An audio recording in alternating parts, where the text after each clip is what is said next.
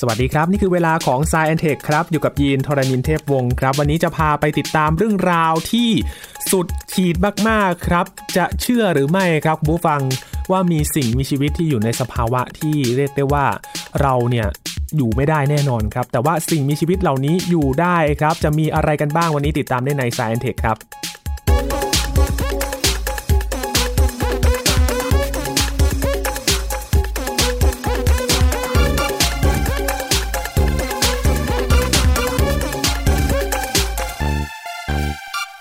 มนุษย์เราแค่เจอภัยพิบัติทางธรรมชาติ หรือว่าอะไรที่เปลี่ยนแปลงไปนิดหน่อยการใช้ชีวิตของเราก็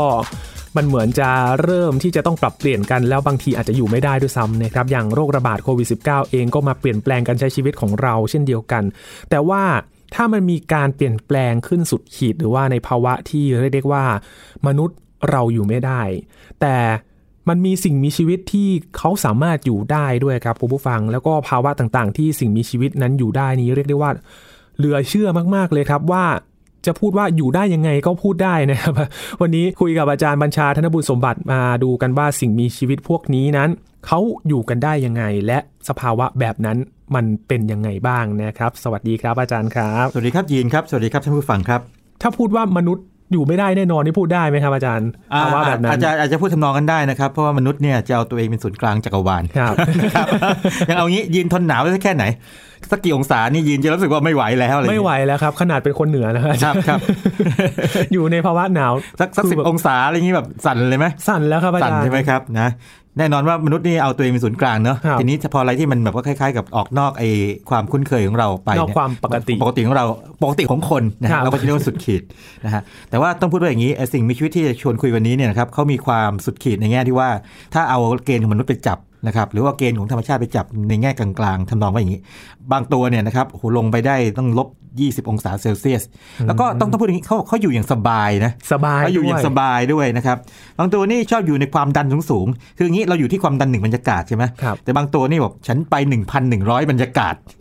ฉันอยู่สบาย นึกนึกภาพออกไหมครับ สบายของเขาด้วยนะ สบายของเขาฮะแต่ว่าถ้าเกิดว่าบางตัวนี่สบายของเราเนี่ยอาจจะเขาตายก็ได้ หรือเขาอาจจะแบบอยู่ไม่ค่อยดีเท่าไหร่ ครับ นะฮะนั่นคือมุมหนึ่งนะครับมุมที่สองคือว่ามนุษย์เนี่ยนะครับก็จะมีแนวโน้มบอกว่าชีวิตเนี่ยนะครับมักจะต้องเรียกว่ามีมีน้ำใช่ไหม ครับ อ่าก็บอกว่า มา ต้อ หล่ ง อ มี เลี้ยง น้ำนะครับทีนี้น้ำเนี่ยเราก็รู้ว่าถ้าสภาวะปกตินะครับถ้าไม่ได้เป็นสภาวะที่มันออกนอกสมดุลเนี่ยศูนย์องศาเซลเซียสถ้าต่ำกว่านั้นไปเนี่ยก็มีแนวโน้มที่เป็นน้ำแข็ง ครับ ยกเว้นในพวกเบียร์วุ้นอะไรพวกนี้ใช่ไหม ที่ มันเป็น เครื่องน้ำเย็นยิ่งยวดพวกนี้นะฮะก็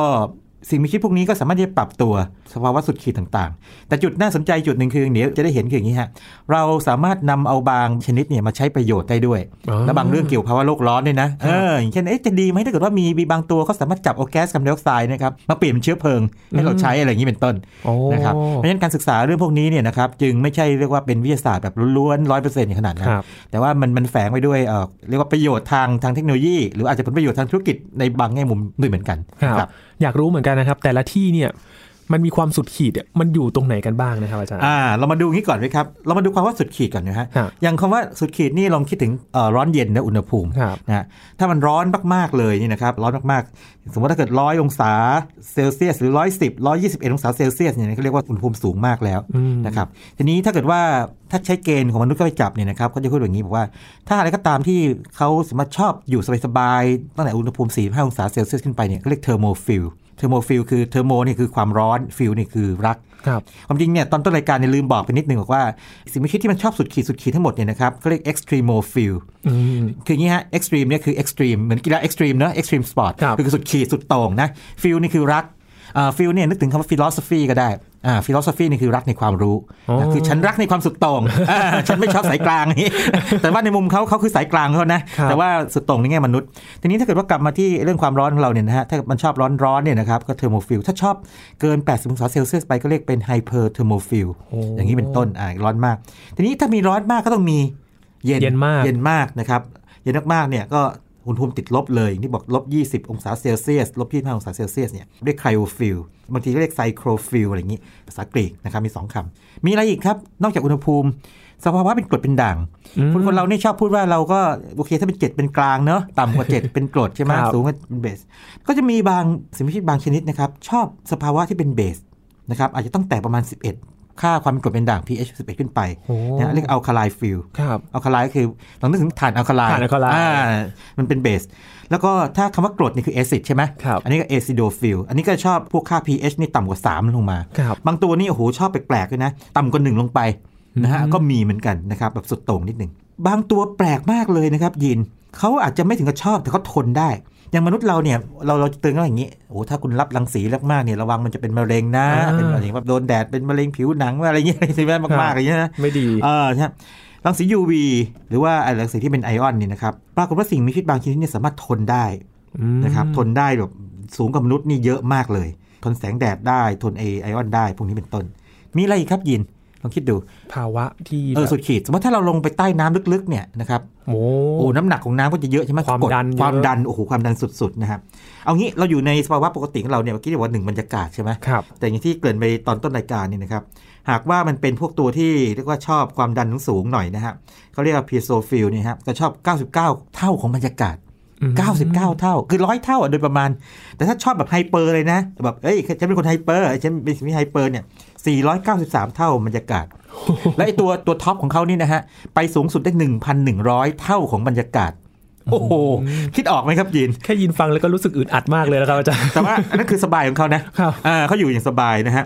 ทีนี้ก็จะมีประเภทที่อย่างนี้ฮะเออสภาพที่เป็นเป็นมีเกลือเยอะๆนะครับ มีเกลือ ถ้าเกินห้าสิบกรัมต่อต่อลิตรเนี่ยนะครับ เรียกว่ามีความเค็มสูงใช่ไหมพวกฮาโลฟิลพวกนี้มีเกลือเยอะ ก็ต้องน่าสงสัย ถ้ามีเกลือเยอะมันไม่สูญเสียน้ำเหรอ เดี๋ยวเรามาดูตัวอย่างกันช่วงกลางรายการนะครับ เขาจะมีกลไกบางอย่างที่จะทำให้ตัวเขาเนี่ยสามารถที่อยู่ได้ ม อย่างสบายนะครับ อันนี้ก็เป็นตัวอย่างสุดขีดบางอย่างนะครับ ครับ ทีนี้เรื่องนี้เนี่ยครับจริง ๆ ศึกษากันมาตั้งแต่ตอนเจอเนี่ยประมาณสักปี 1980 คศ ครับ ทศวรรษนะครับ ก็ประมาณเท่าไหร่อะสัก 40 ปีก่อน อืม ก็เจออะไรบ้างเจอพวกสปอร์ของแบคทีเรียนะครับ 40 ล้านปีก่อนนะฮะ สามารถทนพวกรังสีได้มาก ๆ นะครับ บางตัวไปเจอในในทะเลสาบที่มันทั้งเย็นทั้งทั้งมืดนะครับ อย่างนี้เป็นต้น บางตัวเนี่ยไปเจออย่างนี้นะใต้หินผาที่ลึกลงไปเนี่ยเกือบ 600 เมตร หรือว่า 2.5 กิโลเมตรแบบใต้พื้นทะเล ความดันสูงมากเลยนะฮะ ทั้งความดันแล้วก็แสงสว่างก็เข้าไม่ถึงด้วย อย่างนี้เป็นต้น บางอย่างก็สามารถทนความร้อนที่สูงสูงๆ ครับ นะครับ พองั้นนักวิทยาศาสตร์ก็ศึกษาไปนะฮะ ทีนี้เขาศึกษาไปทำไมเออยินยินว่า นั่นสิครับ ศึกษาไปทำไมไม่พอยังแบบลุยไปในสภาวะแบบนั้นเพื่อจะไปเก็บตัวอย่างด้วย เออยินลองคิดดูนะฮะ สมมติอย่างนี้นะเกิดว่าเราเรารู้ว่าพวกสิ่งมีชีวิตบางอย่างมันทนรังสีได้ เกิดเรารู้กลไกของเขา แล้วถ้าเกิดว่าเราสามารถนำเอาเขาเนี่ยมาประยุกต์ทำให้คนเราเนี่ยสามารถสามารถที่จะทนต่อรังสีได้ หรือเอามาทำเป็นอุปกรณ์บางอย่างที่ทนต่อรังสีได้เนี่ยก็น่าจะดีใช่ไหม อ่าเป็นเป็น device เป็นอุปกรณ์อย่างนี้ไงอ่า ครับ อย่างนี้เป็นต้นเอ๊ะหรือเขาไปอยู่ในสภาวะที่แบบร้อนมากๆเย็นมากๆเนี่ยนักศึกษากลไกเขาเขาทำยังไง โอ้ ในในระดับเซลล์เป็นต้นนะครับแล้วก็จะมีตัวอย่างอื่นด้วยเช่น อย่างที่เกริดไปตอนต้นบอกว่าบางตัวเนี่ยเปลี่ยนสามารถเปลี่ยนแก๊สคาร์บอนไดออกไซด์เนี่ยกลายเป็นน้ำมันได้อะไรอย่างนี้เป็นต้นนะฮะ น่า ครับ สนใจเลยนะครั ใช่ บ ใช่ใช่ ผู้ผลิตน้ำมันนี่จับจ้องแล้วนะ ใช่ใช่ทีนี้กลับไปคำถามยินเมื่อกี้นี้บอกว่าเจอที่ไหนบ้างนี่นะครับก็อย่างนี้เมื่อกี้นี้พูดถึงในแง่ของเงื่อนไขทางกายภาพใช่ไหมอายินลองนึกถึงอะไรบ้าง โลกเรานี่นะครับต้องมองแบบนี้ สมมติถ้ามองง่ายๆเลย มันจะมีพื้นดินน้ำแล้วก็อากาศ ครับ นะฮะแต่ว่าตัวหลักๆเนี่ยสิ่งมีชีวิตส่วนใหญ่เนี่ยนะครับก็น้ำกับพื้นดิน อากาศนี่ก็มีนะต้องเรียกว่ามีนะเดี๋ยวจะเล่าให้ฟังว่าเป็นยังไงนะครับ ครับ แต่สมมติว่าเอาพื้นดินกับน้ำก่อนอย่างก่อนหน้านี้เราคุยกันเรื่องธรณีวิทยาไปเยอะเลย ยังจำเรื่องน้ำพุร้อนได้ไหม ครับ อ่า นะครับ หรือกีเซอร์ นะครับ อ่า ที่มันเป็นแบบการต้มเป็นช่วงๆ น้ำร้อนยิ่งยวดนะครับ แล้วก็พุ่งขึ้นมาเป็นช่วงๆ เนี่ย โอ้ ถ้าเกิดว่าบางตัวไปเจอแบบนั้นนะครับ ก็แสดงว่าอุณหภูมิมันไง สูง อืม นะครับ แล้วก็ปกติมักจะมีความเป็นกรดอยู่ด้วย ครับ เพราะว่าใกล้ภูเขาไฟเนี่ยนะครับ ก็จะมีพวกไอ้กรรมฐานอยู่ อืม เป็นกรดพวกนี้นะฮะ แล้วบางทีก็จะมีพวกเรียกว่าธาตุที่มันค่อนเป็นเป็นพิษต่อมนุษย์นะ เช่นปรอดนี่เป็นต้นนะครับ ทนแบบหลายอย่างได้ด้วยเหมือนกัน ทีนี้ถ้าเกิดว่าไปใต้ทะเลอ่ะทนอะไรบ้างครับยิน ความดัน ความดัน อุณหภูมิเป็นไงถ้าลึกๆ เย็น โอ้เย็นมาก เย็นมากนะครับยกเว้นยกเว้นยกเว้นอย่างนี้ เราเคยคุยกันเรื่องนี้บ่อยมากเลยตั้งแต่คุยเรื่องกากตัวนี่จำได้ไหม ครับ ที่ที่ยินยินถามผมว่าโอเคภูเขาไฟเนี่ยนะครับถ้ามันอยู่พื้นบนพื้นดินนะครับหรือว่าอยู่ในเกาะเนี่ยมันตูมตามขึ้นมามัน ครั ก็ บ ส่งพวกฝุ่นควันลาวาออกมาในสู่บรรยากาศหรือสู่พื้นดินใช่ไหมแต่ภูเขาไฟก็อยู่ใต้น้ำได้นะ อ่า อ่านะครับ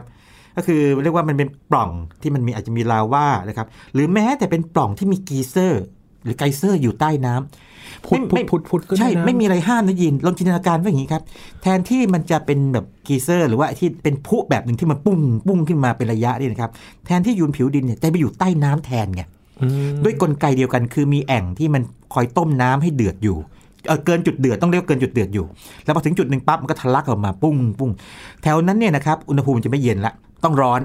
นะครับเป็นร้อน 400 องศาเซลเซียส แล้วก็ความเป็นกรดเป็นด่างเนี่ยอยู่ในช่วงประมัน 3 ถึงอาจจะเป็นด่างนิดๆประมาณ8นี่เป็นต้น แล้วก็สารเคมีนี่โอ้โหเยอะแยะไปหมดเลยลองคิดถึงเวลาภูเขาไฟระเบิดเนาะ ปล่อยอะไร ปล่อยออกมาเต็มไปหมดเลยเหมือนกันเลยลองยกเอางี้พูดง่ายๆยกภูเขาไฟไปไว้ใต้น้ำ อ่า อ่าแล้วก็ตูมออกมาเพราะฉะนั้นมันก็ปล่อยออกมาเยอะแยะเพียงแต่ว่ามันจะตาจะมองไม่เห็น แต่สัตว์ที่อยู่ใต้น้ำบริเวณนั้นย่อมรู้รับรู้ได้แน่นอน อื ถูกไหมครับ รู้สึก นั่น ได้ ครับอันนั้นก็เป็นในทะเลลึก มีที่ไหนอีกอย่างเช่น ทะเลบางที่นะครับหรือทะเลสาบบางที่เนี่ยมีความเค็มมาก แบบนี้นะครับก็จะเจอพวกแบคทีเรียไซยาโนแบคทีเรีย พวกสาหร่ายสีเขียว แดตอมประตูส่วนนะครับมีอะไรอีกมีบางอย่างนะครับในทางธรณีวิทยาอันนี้จะไม่ค่อยได้ยินมากนักเขาเรียกหินเกลือระเหย คืออย่างนี้ครับมันเป็นหินตะกอนนะครับที่ประกอบด้วยแร่ธาตุที่ตกตะกอนเนื่องจากพวกน้ำเนี่ยระเหยไป ครับ นะครับกลายเป็นพวกเฮไลท์ก็คือโซเดียมคลอไรด์ยิปซัมหรือแอนไฮไดรด์พวกนี้นะครับ ปรากฏว่าอย่างนี้ไอ้พวกสิ่งมีชีวิตบางอย่างนี่ครับ พอน้ำมันระเหยไปเนี่ยมันถูกแทรปหรือมันถูกดักเอาไว้ คือมันหนีไปไหนไม่ได้ไง แต่ปรากฏว่าแทนที่มันจะตายมันอยู่ได้อีกแน่นะฮะ อ่า นะครับก็คือมีคนไปพบว่าอย่างนี้นะฮะนักวิทยาศาสตร์ไปพบว่าสิ่งมีชีวิตบางอย่างนะขนาดเล็กเนี่ยนะครับบางทีอยู่ในไอ้เกลือ NaCl เนี่ยซึ่งคลอไรด์เราเนี่ยนะฮะอยู่ต้องประมาณสักสามสัปดาห์นะครับโดยที่ไม่เคลื่อนไหว สามสัปดาห์ ครับแล้วก็แล้วก็สามารถที่จะอยู่อย่างมีชีวิตได้ถึง 6 เดือนถึงจะตายไป คืออยู่นานมาก ครับ ก็เลยแบบทำให้รู้สึกว่าเอ้ยชีวิตนี่มันแปลกดีเนาะบางทีเอางี้ถ้าเป็นคนนะ จับไปอยู่ใต้นี้นะแป๊บเดียวครับ ไม่ไม่นานแน่นอน ไม่ไม่มีอะไรกินหายใจไม่ออก โโหตายแน่เลย แต่ถ้าเป็นพวกสิ่งมีชีวิตเล็กๆเนี่ยนะครับเขาปรับตัวได้ได้นานทีเดียว ก็เลยเลยมีบางทฤษฎีนะยิน อันนี้เป็นออกจะเรียกว่าอย่างงี้กึ่งวิทยาศาสตร์กึ่งแฟนตาซีหนึ่งยังเป็นที่ถกเถียงกันอยู่นะครับ อันนี้บอกไว้ก่อนแต่ผมก็เคยได้ได้ยินนักชีววิทยาบางคนบอกไว้เหมือนกันบอกว่า เป็นไปได้เหมือนกันนะครับ ที่บางที่ในโลกเนี่ยอาจจะมีแบคทีเรียนะครับ บางตัวนะครับหรือจุดจำนวนหนึ่งเนี่ยมีอายุเป็นล้านปีแล้วก็มี โอ้ อ่าคิดดูคิดดูไม่ธรรมดานะครับ แต่ว่าอันนี้ยังเป็นที่ถกเถียงกันนะครับ ไว้ถ้ามีหลักฐานที่มันคล้ายๆกับว่าสับสนในทางนี้มากขึ้นเนี่ยไว้มาออกรายการทีมเนาะ ครับ นะครับแต่ว่าเป็นเรื่องที่ก็คุย กัน โอ้ถ้าเป็นไปได้จริง ๆ นี่แบบเหมือนว่ารู้ไว้สักใครใหญ่เลยนะฮะอาจารย์ ใช่ว่าใครใครใครอายุยืนกันแน่ใช่ไหมไม่ไม่ใช่เต่านะฮะไม่ใช่เต่า ยันแบคทีเรียนะครับทีนี้เราลองคิดถึงเอ่อคำคำนี้นะภาษาอังกฤษนี่เขาเรียกว่า desert นะครับคืออย่างนี้คำนี้เนี่ยคนไทยชอบแปลว่าทะเลทราย ครับ นักทะเลทรายแต่เอาเข้าจริงแล้วคืออย่างนี้นะฮะ desert ในภาษาอังกฤษเนี่ยนะครับ แปลว่าพื้นที่ที่ฝนไม่ค่อยตก คือมันแห้ง อืม ทีนี้พอพูดอย่างนี้ปั๊บเนี่ยคนนี้คิดถึงทะเลทรายก่อนเลยใช่ไหม ครับ แต่เอาเข้าจริงแล้วนี่นะครับ อย่างแอนตาร์กติกาเนี่ยหรือทวีปแอนตาร์กติกเนี่ยฝนก็ไม่ค่อยตกนะ เป็น desert แบบหนึ่ง อ๋ออ่ าเพราะฉะนั้น desert เนี่ยถ้าเป็นภาษาอังกฤษเนี่ยนะครับเราแปลว่าทะเลทรายไม่ได้ตรงๆนะ ครับ desert เนี่ยต้องพูดอย่างนี้ desert คือสถานที่ที่มันแห้งมากๆแห้งจัดมากๆเพราะว่าฝนไม่ค่อยตก อืม นะทีนี้ถ้ามันร้อนก็มักจะเป็นทะเลทราย ครับ แต่ถ้ามันเย็นก็คือทางขั้วโลก โอ้ อ่า ลื นะ ม ครับ สังเกตไปเลยนะครับ ใช่ใช่ ว่า ครับคำ ปฏิกิริยา คำคำนี้ ฝ คำ ไม่ตก นี้ต้องระวังนะครับถ้าเกิดใครไปอ่านหนังสือหรือแปลเนี่ยอาจจะงงเอ๊ะทำไมพูดถึงเดสเซอร์แต่ทำไมไม่มีทะเลทราย เลย มีมีมีแต่น้ำแข็งอะไรอย่างนี้ เป็นได้เหมือนกันถ้าฝนไม่ตก ครับ นะครับอันนี้ก็สุดโต่งในแง่อากาศเย็นจัดใช่ไหมครับ แล้วก็มีพวกเอ่ออย่างสมมติว่าพวกขั้วโลกเนี่ยก็จะมีพวกน้ำแข็งนะฮะแล้วก็เขาเรียกว่าชั้นดินเยือกแข็ง คือเป็นชั้นดินหรือหินดานเนี่ยอยู่ใต้ผิวดิน ลงไปหนาประมาณสัก 30เซนประมาณฟุตหนึ่งนะครับ ครับ ถึงประมาณสักเรียกว่าเป็นกิโลเมตรเลย ครอบคลุมพื้นที่เยอะเลยแล้วก็ปรากฏว่าไอ้ชั้นดินเยือกแข็งนี่นะครับ สิ่งที่เกิดขึ้นคือว่ามันมีสิ่งมีชีวิตบางอย่าง ถูกเรียกว่าดักอยู่ใต้นั้นได้ด้วยนะครับทีนี้คำถามคือว่ายีนว่าจริงๆแล้วมันชอบไหมชอบที่ไปอยู่ไหมอย่างกรณีแบบนี้ อยู่อยู่ใต้เย็นนี่ในกรณี นี่รู้สึกว่ามันอาจจะจำเป็นต้องอยู่ ใช่ใช่คือมันไปไหนไม่ได้ไง ครับ ฉันฉันก็เลยปรับตัวเออนะครับ ถูกถูกกักตัวนะ ไม่ได้ ปรับตัว ใคอน ตามสภาพแวดล้อม ใครตอนนี้โดนโดนกักตัวเหมันโดนเอ่อโควิดนี่ก็ไม่ต้องนั่นเสียใจไปนะค ต้ รั อบ งปรับตัวกันไปนะ นะครับสิวิเชเล็กๆเขาปรับตัวกันได้นะครับ แล้วก็มีอันก่อนสุดท้ายคืออย่างนี้ครับ เมื่อกี้คุยให้ฟังว่าโลกเราเนี่ย ถ้าแบ่งคร่าวๆคืออย่างนี้ใช่ไหมมีพื้นดิน ครั มี บ น้ำซึ่งเห็นได้ชัดเนี่ยว่าสิ่งมีชีวิตเต็มเลย อากาศเรามีไหมเออยินว่าในอากาศมีสิ่งมีชีวิตไหมอ่ะไม่นับนกนะ ครับ ไม่ไม่ใช่นับนกเพราะนกบนดินมันไปเกาะต้นไม้ไงถือต้องถือว่าอยู่บนดิน แต่ยินนึกภาพไม่ออกเลยครับอาจารย์ว่าเขาจะอยู่ได้ยังไง น่าสนใจมากยินครับเออในอากาศเนี่ยมันไม่ใช่เป็นเป็นแก๊สอย่างเดียวไงมันมีแอโรโซลคือละออง อืม นะครับ ละออง มีฝุ่น ลอย มีต่างๆพวกนี้นะครับหรือแม้แต่พวกหยดน้ำในเมฆต่างๆพวกเนี้ยมีสิ่งมีชีวิตได้นะครับ อ๋อ อ่านะครับอันนี้เลยเป็นประเด็นอีกประเด็นหนึ่งที่มีการศึกษากันอย่างเรียกว่าเต็มที่เหมือนกันนะเพราะว่าเราจะไม่ค่อยนึกถึงนะฮะว่าสิ่งมีชีวิตสามารถอยู่กันได้ ทีนี้ถ้ามันอยู่ในในอากาศเนี่ยแน่นอนว่าปกติแล้วเนี่ยเราเชื่อว่าสิ่งมีชีวิตเนี่ยต้องการน้ำใช่ไหมฮะมันก็จะต้องทนต่อสภาวะที่ขาดน้ำได้เยอะนั่นที่หนึ่ง สองคือถ้ามันอยู่สูงขึ้นไปเนี่ยนะครับเอ่อรังสี UV จากดวงอาทิตย์ออกมาเนี่ยก็จะมากมากกว่าที่พื้นดินใช่ไหมมันก็ต้องทนต่อรังสี UV ได้ด้วย อืม อ่า เนี่ยจะเห็นว่าแบบการศึกษาเรื่องนี้มันช่วยเปิดโลกทัศน์เราไปเลยไงเพราะว่ามันออกนอกขอบเขตที่มนุษย์คุ้นเคยไปทั้งนั้นเลย อ่า นะฮะทำให้คิดบางอย่าง คาดไม่ถึงเลยนะครับ และก็มีคาดไม่ถึงอันสุดท้าย เมื่อกี้บอกโลกใช่ไหม ครับ ดินน้ำอากาศคราวนี้ยีนลองเดาน อกโลก อวกาศใช่ครับ อวกาศ อ๋อ ปรากฏว่านักวิทยาศาสตร์ที่ศึกษาเรื่องเกี่ยวกับพวกไอเอ็กซ์ตรีโมฟิลหรือว่าพวกสิ่งมีชีวิตที่มันสุดโต่งสุดขีดพวกนี้นะฮะเออนักชีววิทยาเนี่ยทำอยู่แล้วล่ะ แต่ว่าพวกที่ทำมาก ๆ กว่าคือพวก astrobiologist คือพวกศึกษาเรียกอะไรอ่ะ นักชีววิทยาดาราศาสตร์หรือนักดาราศาสตร์ชีววิทยา หรือไม่แน่ใจว่าเขาภาษาไทยใช้ยังไงแน่นอนนะ แต่เขาเรียก astrobiology astrobiologist เนี่ยคือศึกษาว่าชีวิตในเอกภพเนี่ยเกิดขึ้นมาได้ยังไง มีวิทยาการยังไงจะไปยังไงต่อยังไง และจะมีสิ่งมีชีวิต ไม่ใช่ไม่ใช่พวกเอเลี่ยน หรือไม่ใช่มนุษย์ต่างดาวทำนองกันนะ สิ่งมีชีวิตเล็กก็ได้อะไรพวกนี้นะครับ ครับ ในอวกาศได้ไหม หรือในดวงดาวอื่นได้ไหม อ๋อ สังเกตไหมครับ เราจะมีข่าวอยู่เรื่อยเลยบอกว่าค้นพบแล้วดาวเคราะห์คล้ายโลก คือมีดวงอาทิตย์เป็นประธานอยู่ก็โคจรรอบ ครับ แล้วก็อยู่ในโกดิล็อกโซนโกดิล็อกโซนแปลว่าอย่างนี้ อยู่ในพื้นที่หรือว่าอยู่ในบริเวณที่มันห่างจากดวงอาทิตย์ดาวดาวแม่ของมันเนี่ยไม่มากนะฮะคือไม่ร้อนเกินไป แล้วก็ไม่ไกลเกินไปจนมีน้ำอยู่ได้ ครับ พอมีน้ำอยู่ได้ปั๊บเนี่ยมนุษย์ก็จะมีความเชื่อว่า ถ้ามีน้ำโอกาสที่จะมีชีวิตก็ตามมา อ่า อ่าอะไรแบบเนี้ยนะครับ อืม ที่ที่พยายามศึกษาเรื่องดาวเคราะห์นอกระบบสุริยะเนี่ยก็ทับซ้อนกับเรื่องนี้อยู่ อืม นะครับแล้วก็กลายเป็นว่าอย่างนี้ฮะมันก็มีบางทฤษฎีที่น่าสนใจคือเขาเรียกว่าแพนสเปอร์เมียคือว่าเขาบอกว่าหากว่าในเอกภพเนี่ยมันมีบางสถานที่หรือหลายสถานที่นี่นะครับที่มันมันเอื้อให้เกิดชีวิตขึ้นมาได้ ก็อาจจะมีชีวิตได้เหมือนกัน คือชีวิตเนี่ยอาจจะไม่จำกัดอยู่แค่บนโลก หรืออยู่บนดาวเคราะห์อย่างเงี้ยอาจจะกระจายอยู่ทั่วเอกภพเต็มไปหมดได้เลยเหมือนกัน อันนี้ก็เป็นอะไรที่ออกเป็นเรื่องเริ่มจะแฟนตาซีนิดๆละ ครับ นะครับแล้วก็เรื่องนี้เนี่ยปรากฏว่าก็ถูกนักวิทยาศาสตร์กระแสหลักเนี่ยเรียกว่าคัดค้านเยอะมากเลย ครับ บอกโอ้โห คือไม่ไปอยู่ในอวกาศแบบนั้นเนี่ยนะฮะคงอยู่ได้นานไหมคิดยืนคิดว่า ไม่น่าจะนานเนี่ย ไม่ ไม่ น่า น่าจะนานนะโดนรังสีคอสมิกโดนโน่นโดนนี่ใช่ไหม ครับ แล้วก็เขาก็วิจารณ์ไอ้ทฤษฎีแพนสเฟอร์เมียนี่บอกว่า นี่คุณไม่ไม่ยอมพูดถึงไอ้กำเนิดของมันเลยมาจากไหน คืออย่างบนโลกนี่บางทีกำเนิดบอกว่าโอเคตอนโลกกำเนิดมาแล้วเริ่มเย็นตัวลงเนี่ยนะครับไอ้น้ำซุปนะฮะที่อยู่ในมหาสมุทรเนี่ยมันเข้มข้นมาก ครับ กรดอะมิโนก็เริ่มนู่นเกิดโมเลกุลที่ใหญ่ขึ้นไปเรื่อยๆอย่างนี้เป็นต้น มีฟ้าผ่ามาช่วยนี่เป็นทฤษฎีหนึ่งนะครับ อย่างนี้เป็นต้นแต่ว่าทฤษฎีที่ว่าเนี่ยไม่เห็นพูดถึงกำเนิดเลยอะไรอย่างนี้ อืม แต่ว่าตอนหลังนี่พอมาเจออะไรเจอว่าไอ้พวกสิ่งมีชีวิตเล็กนะครับไมโครบพวกเนี้ยสามารถที่จะคงชีวิตอยู่ในอวกาศได้ระยะหนึ่ง แล้วก็ถึงขนาดที่เจอว่าพวกสารประกอบอินทรีย์เนี่ยนะครับเจอในพวกไอ้อุกกาบาตต่างๆนี่นะฮะเริ่มเฮ้ยเป็นไปได้ไหมนะครับที่ อืม จะมีเรียกว่าสิ่งมีชีวิตที่อยู่ในอวกาศจริงๆจะเห็นว่าเรื่องนี้นี่ไปไกลทีเดีย เริ่ ว มไกลไกลขึ้น เริ่มไกล เรื่อย เดียวใช่ใช่แล้วในอวกาศนี่ปรากฏว่าก็จะมีเรียกว่าดาวเคราะห์ดวงหนึ่งแล้วก็เป็นดวงจันทร์ของดาวเคราะห์อีกดวงหนึ่งเนี่ยที่ได้รับการสนใจพิเศษนะครับเพราะว่ามีน้ำนะครับนั่นคือดาวอังคาร ๆครับ นะครับมาร์สนะครับกับเป็นดวงจันทร์ยูโรปาของดาวพฤหัสบดีนะครับเพราะฉะนั้นอย่าแปลกใจถ้าอาจจะมีข่าวเป็นระยะว่าเฮ้ยเนี่ย ค้นพบอัน เอ นี้ อคนน่าจะมีตัวอะไรแปลกๆ อยู่เป็นสัตว์ชิมชิดเล็กเนี่ยอยู่บนดาวอังคารหรืออยู่อยู่ที่ยูโรปาที่เป็นต้นเนี่ยก็จะมีแบบนี้เรื่อยแล้วสองดวงนี้นะครับก็มีทฤษฎีหนึงก็บางบางทฤษฎีก็บอกว่าอาจจะมีน้ำอยู่ใต้ดิน ครับ นะครับเป็นต้น อืมบนพื้นฐานของสภาวะที่ ใช่ มัน จะเห็นว่า คล้ายๆ เรา กัน เราเราจะใช้น้ำเป็นตัวปัจจัยหลัก เพราะว่ามนุษย์เนี่ยจะเอาเรียกว่า คืองี้เราเป็นสิ่งมีชีวิตแบบคาร์บอนเบสไง ครับ ร่างกายเราเป็นเป็นคาร์บอนนะ ไม่ได้นะครับแล้วเราก็มีน้ำหล่อเลี้ยงจริงๆเนี่ยยินกับผมแล้วก็คุณผู้ฟังนี่คือน้ำทั้งนั้นเลยนะจริงๆแล้วอะ เป็นน้ำเหรอครับ ใช่เป็นน้ำ เรามีอย่างอื่นมาพุ่มเฉยๆนะน้ำอยู่ข้างใน อ๋อ นะครับ ทีนี้ลองมาดูตัวอย่างกันนิดหนึ่งไหมสัก ครับ สักสี่ห้าตัวอย่างตัวที่เด่นๆนะ ตัวแรกก่อนนะครับ ตัวนี้เป็นตัวไฮไลท์นิดหนึ่งนะฮะ ตัวนี้นี่โอ้โหฝรั่งที่แบบค่อนข้างจะเรียกว่าเนิร์ดๆหน่อยเนี่ยเขาจะไปแปะไว้บนทีเชิร์ตเขาพิมพ์ภาพนะฮะหรืออยู่บนเมาส์แพดอะไรพวกนี้นะฮะหรืออยู่บนถ้วยกาแฟเนี่ยรูปร่างมันแปลกๆอ่ะสีคล้ายหมีนะฮะลองลองคิดถึงนี้หมีเนี่ยนะครับมันจะมีหมีแพนด้าเนาะ ครับ แล้วก็หมีหมีขั้วโลกสีขาวแล้วก็หมีสีน้ำตาล อ่า ลองคิดถึงหมีหมีสีน้ำตาลหมีกริซลี่อ่ะ มีกริซลี่ เออ นะครับ หดให้เหลือตัวเล็ก ๆ เลยแค่ 1มิลลิเมตร โอ้ เล็กมากเลย อ่า นั่นแหละครับ โดยประมาณเป็นแบบนั้นนะฮะ หน้า ครับ ตาคล้ายหมี มันก็เลยดูออกจะน่ารักน่ารักนิดๆนิดๆสำหรับบางคนนะ แต่จุดน่าสนใจคืออย่างนี้ ไอ้เจ้านี่นี่นะครับ สามารถที่จะทนอุณหภูมินะฮะ ตั้งแต่ติดลบ 200 องศาเซลเซียส ถึงไปไกลได้ประมาณ 151 องศาเซลเซียส โอ้ ยีนลองคิดดู เลนส์กว้างมาก ไม่ไม่ฟังให้ดีนะ ไม่ธรรมดานะลบ200 ถึง 151 ฉันอยู่ได้ นั่นอันที่หนึ่งสอง สมมติว่าไม่เคยมีน้ำเลยนะไม่เคยมีน้ำไม่เคยมีออกซิเจนฉันก็ยังอยู่ได้สักพักใหญ่ อ่า อ่าสามมีคนเอาไปต้มในแอลกอฮอล์ไม่รู้แบบนักวิทยาศาสตร์พิเร น ฉันก็ยังอยู่ได้อีก เหมือนกัน โอ้โห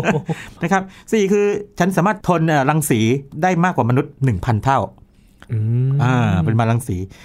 ในกรณีแบบนี้นะครับ คือมันทนไอความสุดโต่งได้หลายๆอันนะครับเขาเรียกว่า poly extremophile poly แปลว่าหลาย ครับ นะฮะอย่างโพลิเมอร์โพลิโนเมียลอะไรโพลีนะครับตัวนี้ก็จะเป็นอ่ะตัวไฮไลท์ตัวหนึ่งนะครับ ชื่อเล่นเขาชื่อวอเตอร์แบร์คือหมีน้ำนะครับที่อย่างที่บอกคล้ายๆ ตัวชื่อจริงเขาชื่อทาริเกรด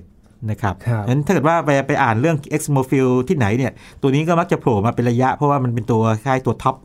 ของ ในในบรรดาพวก เอาจ ไอ้พ ริ ก งๆตัวนี้ออก Extremophile สื่อบ่อยเหมือนกันนะครับอา ออก จาร สื่อ ย์ บ่อยเหมือนกันนะฮะหลายคนอาจจะเคยเห็นแล้วแล้วไม่รู้ว่ามัน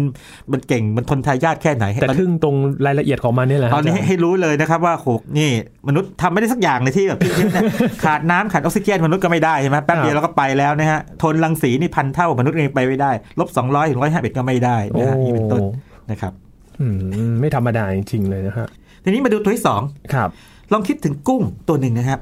ที่ไปอยู่ในเรียกว่าแอ่งน้ำที่มันเค็มจัดเลย เออเอ้ยมันอยู่ได้ด้วยเนาะปกติถ้ามันเป็นอย่างนี้ปั๊บนี่นะฮะมันน่าจะเรียกว่าร่างกายไม่ได้มีสมดุลเนาะ ครับ ยยินว่ามันทำยังไงมันมันถึงจะอยู่ได้ในที่เค็มๆมากๆขนาดนั้น เข้มมากๆนะฮะมันต้องมีระบบร่างกายหรือว่าตัวภายนอกที่มันแบบสามารถต้านความเค็มได้ อ่าใช่ใช่ใช่เลยยิน คือทั้งทั้งเปลือกมันเนะครับเปลือกมันกับมันมีเรียกว่าระบบของมันเนี่ยนะครับ ครับ ตรงนี้เปลือกมันเนี่ยนะครับเรียกว่าอย่างนี้เอาที่บอดี้มันเนี่ยเปลือกมันเนี่ยนะฮะเรียกว่าน้ำซึมเข้าไปได้ดังนั้นเนี่ยน้ำเกลือที่อยู่ข้างนอกเนี่ยที่เค็มมากๆเนี่ยจะเข้ามาได้ทางทางปากอย่างเดียวคือคุมได้ทีหนึ่งนะครับนะคุมได้ทีหนึ่งสองคือเขามีปั๊มยิน เขาก็มีไอ้ระบบปั๊มที่มันคอยจัดการ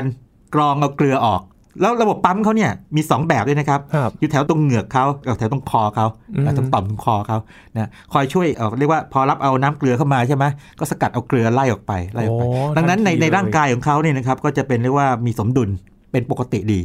นะครับ เออเขามีระบบที่มันมันสอดคล้องตัวเอง แล้วก็จะมีพวกฮิโมโกลบิน 3 แบบเนี่ยนะครับฮิโมโกลบินนี่เป็นโปรตีนนะที่มันคอยจับออกซิเจนในเลือดใช่ไหมอันนี้ของเลือดใช่ไหม ครับ นะครับเข้ามาเพราะฉะนั้นถ้าเกิดว่าไอ้เจ้าความเค็มมันเพิ่มขึ้นเนี่ยฮิโมโกลบินก็จะเพิ่มขึ้นด้วย อืม นะครับเพราะฉะนั้นใช้กลไกทั้งทางกายภาพคือทางฟิสิกส์กายภาพรูปร่างมันเนาะแล้วมีปั๊ม นะมีปั๊ม 2 ตัวนะครับ อ่า แล้วก็กลไกทางเคมีนะก็คอยช่วยกันนะประคองตัวเองให้สามารถอยู่ในน้ำเค็มๆมากๆได้ ครับ ตัวนี้เรียกว่าบรายชิมนะครับ รายชิม ครับ ถ้าพูดในช่วงนี้เรียกได้ว่ามีจุดคัดกรองที่ดีนะ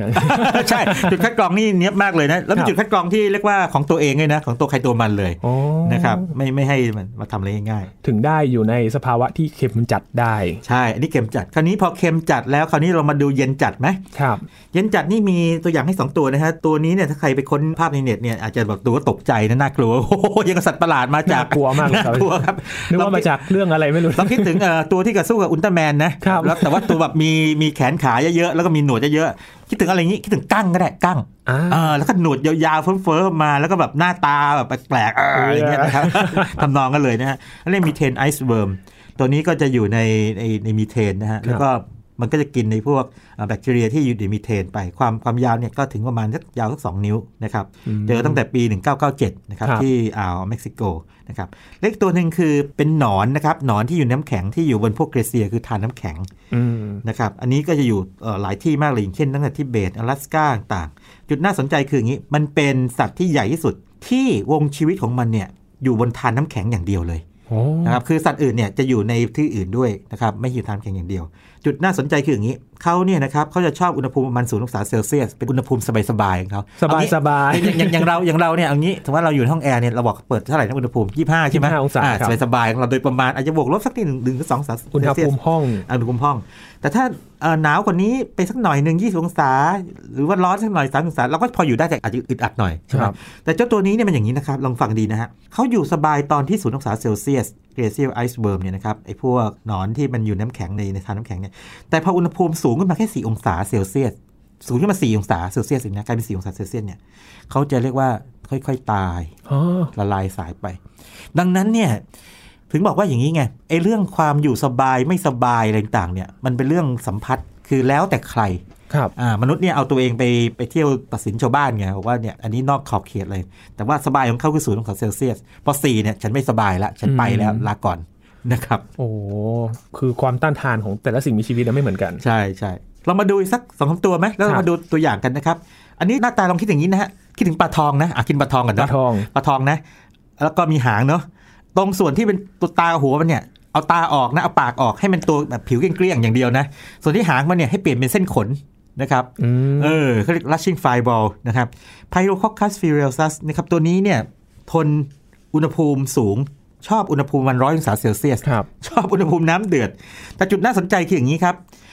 เขาเนี่ยตัวเนี้ยตัวที่เกิดมาตั้งแต่ตอนต้นไงบอกตัวเนี้ยเรียกว่ามีศักยภาพในการเปลี่ยนคาร์บอนไดออกไซด์ให้กลายเป็นน้ำมันได้ อ๋อ ตอนนี้อยู่ในระหว่างการทดลองอยู่ว่าจะไป ครับ ไหน อันนี้ถ้าเกิดว่ามีความก้าวหน้ายังไงจะมารายงานให้ทราบให้ทราบนะครับ ดังนั้นเนี่ยเรียกว่าอย่างนี้ไม่แน่นะ ผู้ที่มาช่วยชีวิต พวกเราเรื่องโลกร้อนเนี่ยอาจจะเป็นสิ่งที่เล็กๆ หน้าตาแปลกๆพวกนี้ก็ได้ นะครับ อย่าเพิ่งอย่าเพิ่งประมาทเข้าไป แต่ลักษณะดูแบบมันแปลกๆอย่างเงี้ ย ลองลองไปค้นลองไป ป้อมๆมีผู้ผู้ๆข้างเป็น ครับ หาง ลองลองไปค้นดูในเว็บดูนะฮะ rushing fireball นะครับ แล้วก็ตัวสุดท้ายที่แนะนำนะฮะตัว ครั นี้ บ เป็นแบคทีเรียที่ทนรังสีได้มาก ๆ เลย กลไกเขาเนี่ยนะครับ จะเป็นอย่างนี้ เวลารังสีมันเข้ามาเนี่ย มันทำให้ DNA มันมันขาดเนอะแตกไป เขาจะมีกลไกในการซ่อมมันเข้าอย่างรวดเร็วเลย ครับ อืม เออคือซ่อมอย่างรวดเร็วกลับมา ครับ สมมติว่ามันขาดไปก็ปะติดใหม่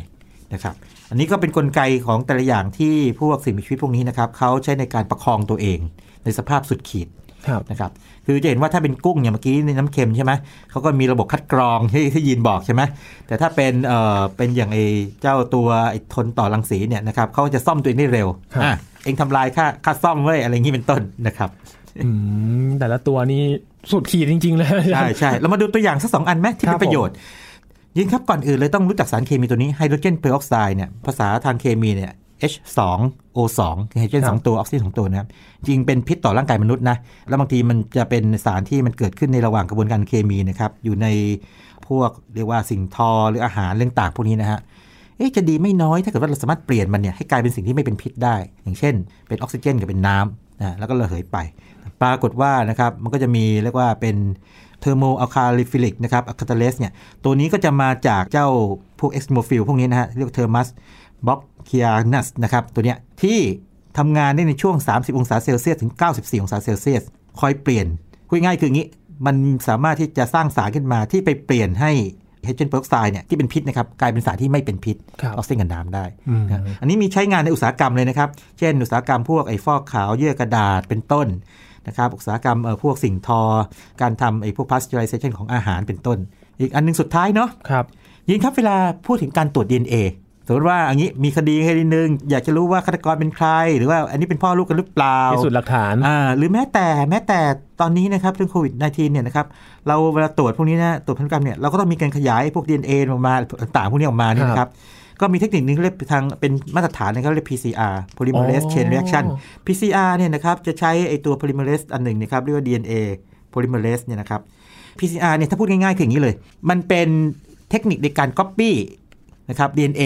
จาก 1 เป็น 2 2 เป็น 4 4 เป็น 8 ให้เป็นทวีคูณไปเรื่อย ครับ แล้วพอมีเยอะๆแล้วเนี่ยก็ไปวิเคราะห์ได้ง่าย คือถ้ายังมีน้อยๆอยู่เนี่ยครับเก็บตัวอย่างมันยังน้อยอยู่เนอะมันวิเคราะห์ไม่ได้ มันน้อยเกินไปนะครับ ตัวนี้มันก็เป็นตัวทำสำเนาเพิ่มขึ้น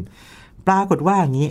ข้อขวดมันอยู่ที่ว่าเราต้องการสารอะไรบางอย่างที่ทำงานได้ที่อุณหภูมิ 90 องศา ครับ เพื่อมาใช้ในงานนี้ อ่า แล้วปรากฏว่านี่แหละ ก็มาจากไอ้เจ้าตัวที่มันทนอุณหภูมิเทอร์โมอะควาติคัสเนี่ยนะครับ ซึ่งค้นพบในปี 1976เนี่ยนะครับ ครับ สามารถทำงานได้ในช่วงอุณหภูมิประมาณนั้นนะแล้วก็สามารถสกัดออกมาได้ด้วยในลักษณะที่มันเป็นบริสุทธิ์ด้วยนะครับ ดังนั้นจริง ๆ แล้วไอ้เรื่องเวลาเราพูดถึงไอ้การตรวจ DNA อะไรต่างๆเนี่ยตอนนี้นะครับ เรียกว่าก็ประโยชน์ส่วนหนึ่งก็มาจากการศึกษา extremophile ครับ นะฮะ นี่คือสิ่งที่เกิดขึ้นและทำให้เราได้เห็นอะไรบ้างครับอาจารย์ โอ้โหน่าสนใจมาก คืออย่างนี้ นักวิทยาศาสตร์ที่ศึกษาพวกนี้นะฮะ ตอนเริ่มต้นเนี่ย คงไม่ได้คิดถึงการใช้งานของมัน แต่คงจะพิศวงประการแรกคือนักวิทยาศาสตร์จะมีความพิศวงเฮ้ยมันอยู่ได้ยังไงนะครับ นอกขนาดช่วงนี้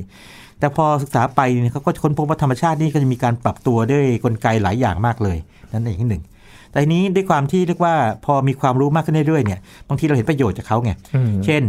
เขาอยู่อุณหภูมิสูงได้ เอ๊ะ เราต้องการสารทำงานที่อุณหภูมิสูง ไอ้ตัวนี้สร้างได้อุณหภูมิสูง ทนไงอ่ะ อืม ใช้งานเขานะครับ บางตัวอย่างที่บอกก็คือว่าสามารถที่จะเปลี่ยนไอ้คาร์บอนไดออกไซด์กลายเป็นน้ำมันได้ อ้าวแจ๋วเลยนะคือเป็นของแถมมา ครับ บางตัวทนรังสีได้ เอ๊ะเขาทนได้ยังไงนะ อืม เอ๊ะมันซ่อม มันซ่อม DNA ได้เร็วขนาดนี้ได้ยังไงหรือย่างนี้เป็นต้นใช่ไหมเอ๊ะถ้าเกิดมนุษย์แบบ สามารถที่จะมีกลไกหรือว่าเรามีอะไรบางอย่างที่ทำให้เป็นอย่างนั้นได้เนี่ยเราก็สามารถที่จะทนได้มากขึ้นถูกไหมอะไรอย่างนี้เป็นต้น เป็น X-Men แบบหนึ่งอะไรอย่างนี้เป็นต้น ดังนั้นเนี่ยการศึกษาไอ้ในในสาขานี้นะครับจึงเรียกว่าอย่างนี้เป็นการเปิดโลกทัศน์ของมนุษย์ออกไป ให้กว้างขวางกว่า เรียกว่าสิ่งที่เราคุ้นเคย ครับ นะครับและแน่นอนว่าทุกครั้งที่ความมีความรู้มาเนี่ยนะครับ ประโยชน์มักจะตามมา เพียงแต่อาจจะเร็วหรือช้าเนี่ยแล้วแต่ว่าจะมองเห็นหรือเปล่า หรือว่าความพร้อมของเทคโนโลยีขณะนั้นเนี่ยมีหรือเปล่าแค่นั้นเองนะครับ อืมกลายเป็นว่าบางทีเนี่ยสิ่งที่เราคาดไม่ถึงอาจจะเจอได้จากสิ่งพวกนี้เลย ใช่ใช่ ครับนี่ทำให้เห็นว่าไม่ใช่แค่ทึ่งกับความสุดขีดของสิ่งมีชีวิตพวกนี้เท่านั้นนะครับ บางทีมันอาจจะเป็นประโยชน์ในการศึกษา แล้วก็ในการต่อยอดเรื่องอื่น ๆ ในอนาคตเลยก็ได้ครับคุณผู้ฟังครับ วันนี้ขอบคุณอาจารย์บัญชามากเลยครับ ครับยินดีมากครับ นี่คือ Science Tech นะครับ คุณผู้ฟังติดตามรายการก็ได้ที่ thaipbspodcast.com ครับรวมถึงแอปพลิเคชัน podcast ที่คุณกำลังฟังอยู่นะครับ อัปเดตเรื่องราววิทยาศาสตร์เทคโนโลยี และนวัตกรรมกับเราได้ทุกสัปดาห์กับ Science Tech ครับ ช่วงนี้ยีนทรณินเทพวงศ์พร้อมกับอาจารย์บัญชาธนบุญสมบัติลาไปก่อนนะครับ สวัสดีครับ